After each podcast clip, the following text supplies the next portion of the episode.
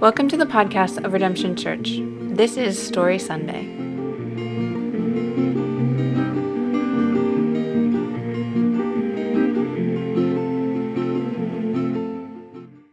Hey, Redemption friends. This past Sunday was Story Sunday, when we hear what God has been up to in the lives of the people in our church. Scripture says that we shall overcome evil by the blood of the Lamb and the word of our testimony, and that is why stories matter. So, even though there was something weird going on with our mic, this week you will hear from Kat Groff, Trayshawn Dupree, and Karen Conti. Um, so, I wanted to share about uh, my relationship with my dad um, because that has been a huge part of how my walk with God has been shaped and affected, um, and how that has transformed in the last couple of months. Um, so up until February of this year, my dad and I weren't really on speaking terms. Um, him and my mom separated uh, about five years ago, and there were times where there was no way to get in, in touch with him, um, and other times where uh, he just didn't try to communicate, and I got tired of being the one to always initiate. Um, so uh, a few years ago, I started working with children. Um, and around the same time, I got involved in a 12 step group. Um, it's called Adult Children of Alcoholics and Dysfunctional Families. So, between those two things, I started to learn that um, my dad had been through quite a bit of dysfunction in his life. Uh, he didn't share a whole lot of childhood stories, but the ones that he did weren't exactly happy.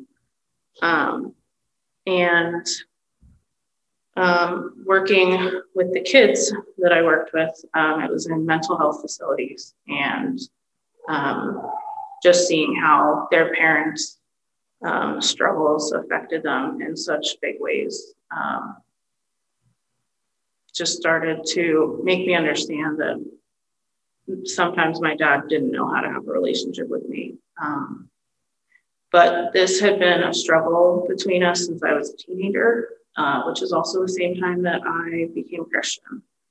Um, so, unfortunately, a lot of the messages that I received from my dad, I also believed came from God. Um, and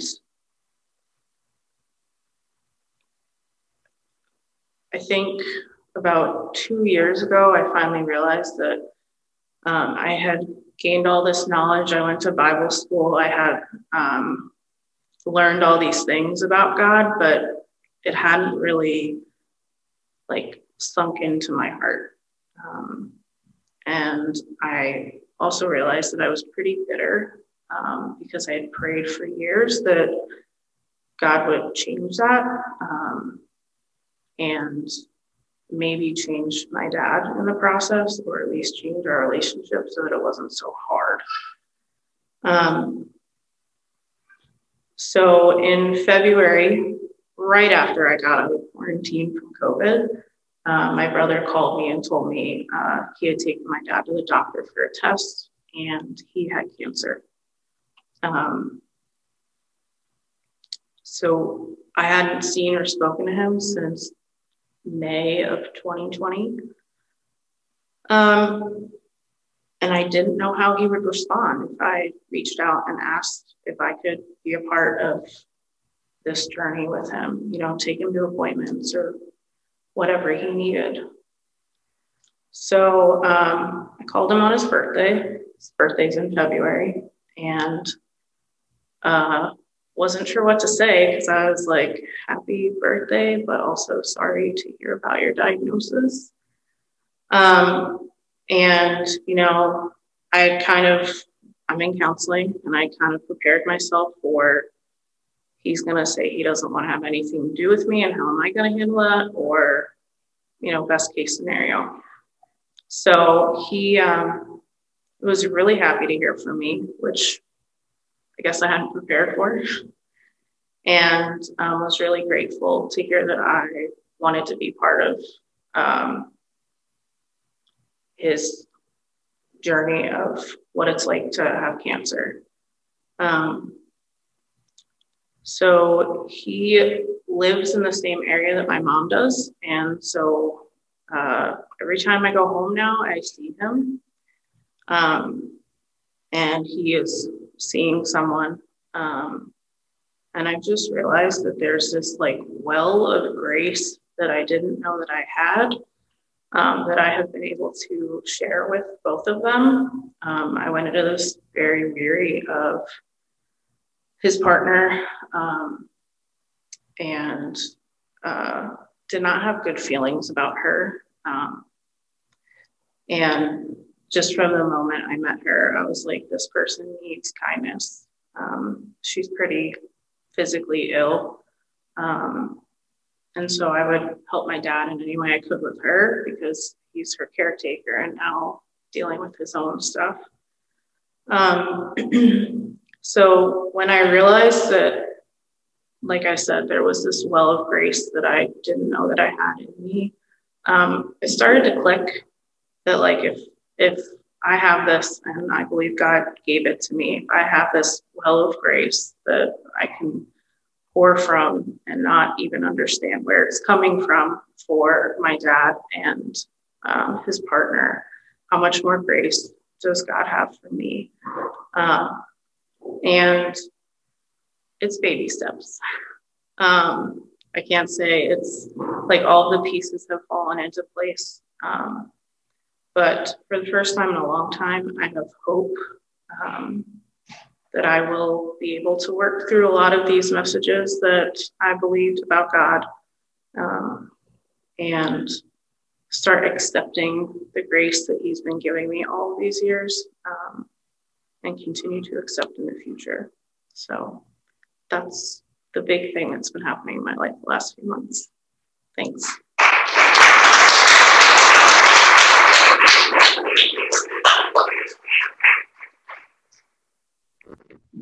All right, so um, this is school related.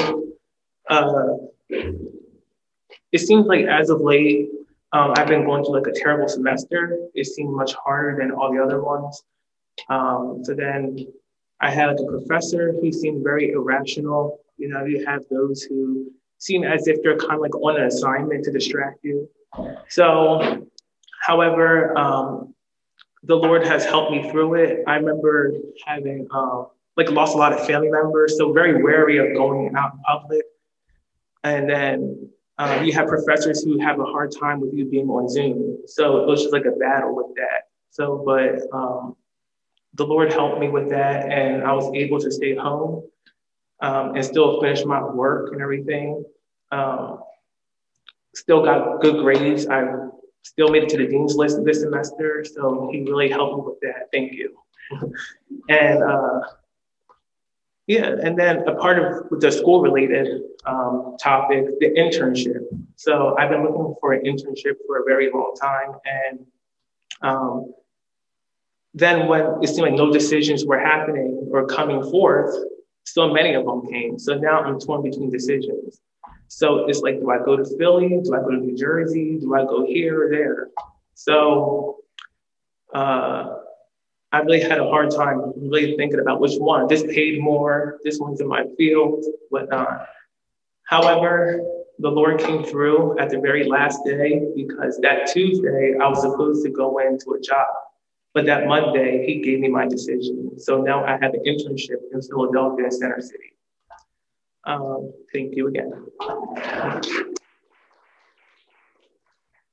So yeah, with all that um, foolishness that seems to be going on this semester, you know, the you know professors not really being compliant, um, great work seemed to increase um, and being very intense, more rapid, staying home from school. So it's not like you really have that one-on-one personal time with your professor and they kind of see you as a person on a screen rather than a real human being.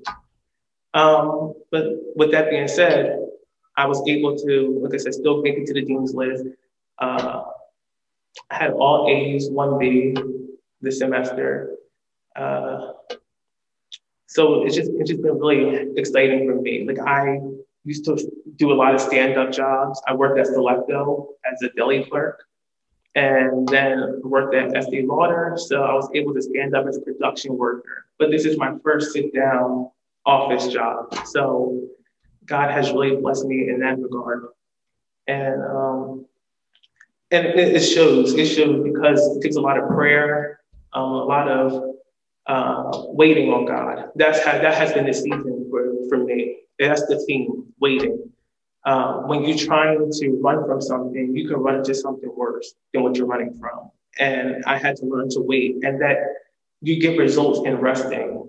You know, I learned that even when it comes to weightlifting, the muscles don't form, but when you're lifting the weights, but you tear the weight down and then you build it back up during the resting period. So the Lord has allowed me to rest and to see his hand and tell me that I don't always need to drive all the time.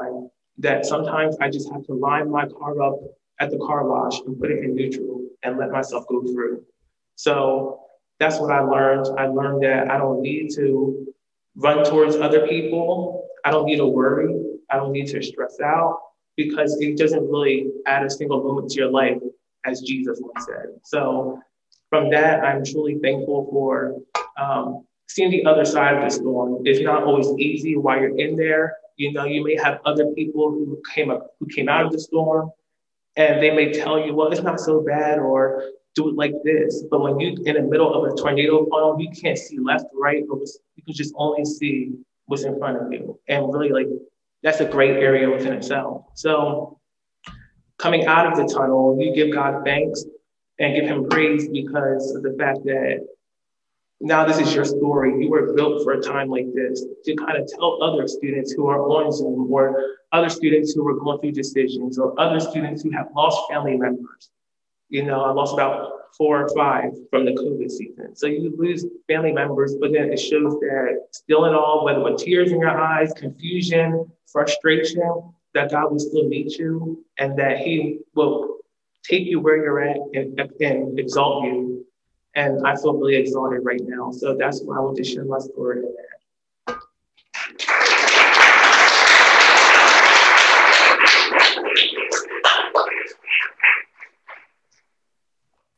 Hi, everybody. Uh, I'm going to have to stick to my notes because my story is rather emotional, and if I don't read it, I'll get off track. So, so bear with me on that. Um, I was asked to um, relate a story in my life about how God worked for me, and I think the most relatable story is how God used an atheist to bring me back to church, and then used me to bring him to God. Um, my story began about 20 years ago. I was working as a title clerk, and I spent uh, many hours a day at the tax collector's office in Florida. Uh, God put David in my path um, as he, he also went there daily to process his work for his company. We became fast friends, and he was a kind and gentle soul and an old school gentleman. During our years of friendship, we spent much time driving to the beach with my dog Max, uh, cooking, and of course at our jobs. David had previously had a heart attack, and before I knew him, he was doing well for years, but then his medical issues resurfaced. He had several diagnoses and procedures and was given several meds to help. At one point, his doctor told David he needed open heart surgery to bypass the widowmaker valve. He had already had three stents put in a year or so prior. Looking back in time a little, I had lost a few friends who had died and I suddenly realized I could lose David too. I couldn't bear the thought of losing my best friend. So while driving to the hospital one of the nights prior to his surgery, I had passed a church and I saw a phone number on their sign. Um, I immediately called it from the car. Pastor answered. I asked if they had a service that night, and I was told they did. So I said I would attend that night. I went to their Wednesday night service, which ended up being a prayer service. I introduced myself and asked for prayer for my closest friend, David. Uh, by the way, funny thing about that sign was that I had passed it for many years, but never seen the phone number before. So, but God knew of my need. so that night, uh, prayers were extended on David's behalf, and I left feeling relieved and drove to the hospital. I didn't tell David about church Uh, but to my surprise, the pastor visited the following day. Uh, David was an atheist and had told the pastor that we were not much different than blades of grass when asked if he believed in God. David was quite the scientist and had taught astrophysics at UCLA in California many years prior. Pastor asked if he could pray for David, and David agreed. The day of surgery arrived, and David aced it. Uh, I offered my home to him for his recovery, and we set him up with microwavable foods to make his days easier while I was at my job. During David's um, six weeks of recovery, I never stopped going to that church for every service. As kids, my sister and I had a dysfunctional family life, but fortunately, my mother had taken us to Christian churches. I had been away from the church for a while, but I was happy now and uh, hopeful about David's recovery. What I didn't know was that the pastor had visited him during those six weeks and taught him, and they quickly became friends. They were both intelligent adult males who shared interests and life stories. At the end of summer, beginning of fall, David asked me if he could go to church with me at Thanksgiving to thank the congregation. I'm sorry, everybody, to thank the congregation for praying for him. I was pleasantly surprised you see, David had not told me of the pastor's visits or that or of his change of heart. During the few months to follow, we attended church um, together. As David said, he wanted what I had that had made me so happy. Every Sunday school Bible study was like a new history book opening up for David, and he studied studied hard. We attended every single service together, uh, even in hurricanes. And a funny hurricane story we had was this one hurricane we had, the winds and the rain was so bad. I said, you know what? I can't drive to church. I can't even see. So we didn't, we weren't far from church because we went together. So he took an umbrella and walked to church with the umbrella, even crossed the road, umbrella flipped, and he sent a car back for me. And um, and I somebody came and picked me up, and I went he didn't care about his own clothing and all, but you know, us girls with our shoes and our dresses and stuff. So, anyway, the following Easter, David was baptized and gave a sweet testimony of how his life had changed for the better. He had always been a good man and cared about people, obeyed all the laws, and his own mother was even Catholic. But now he was happier than ever.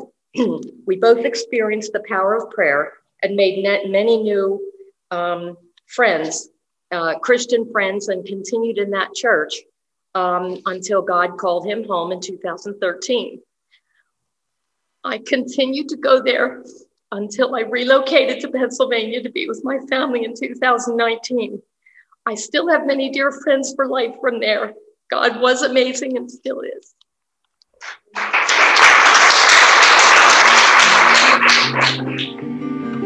To find out more about Redemption Church, visit redemptionbristol.org.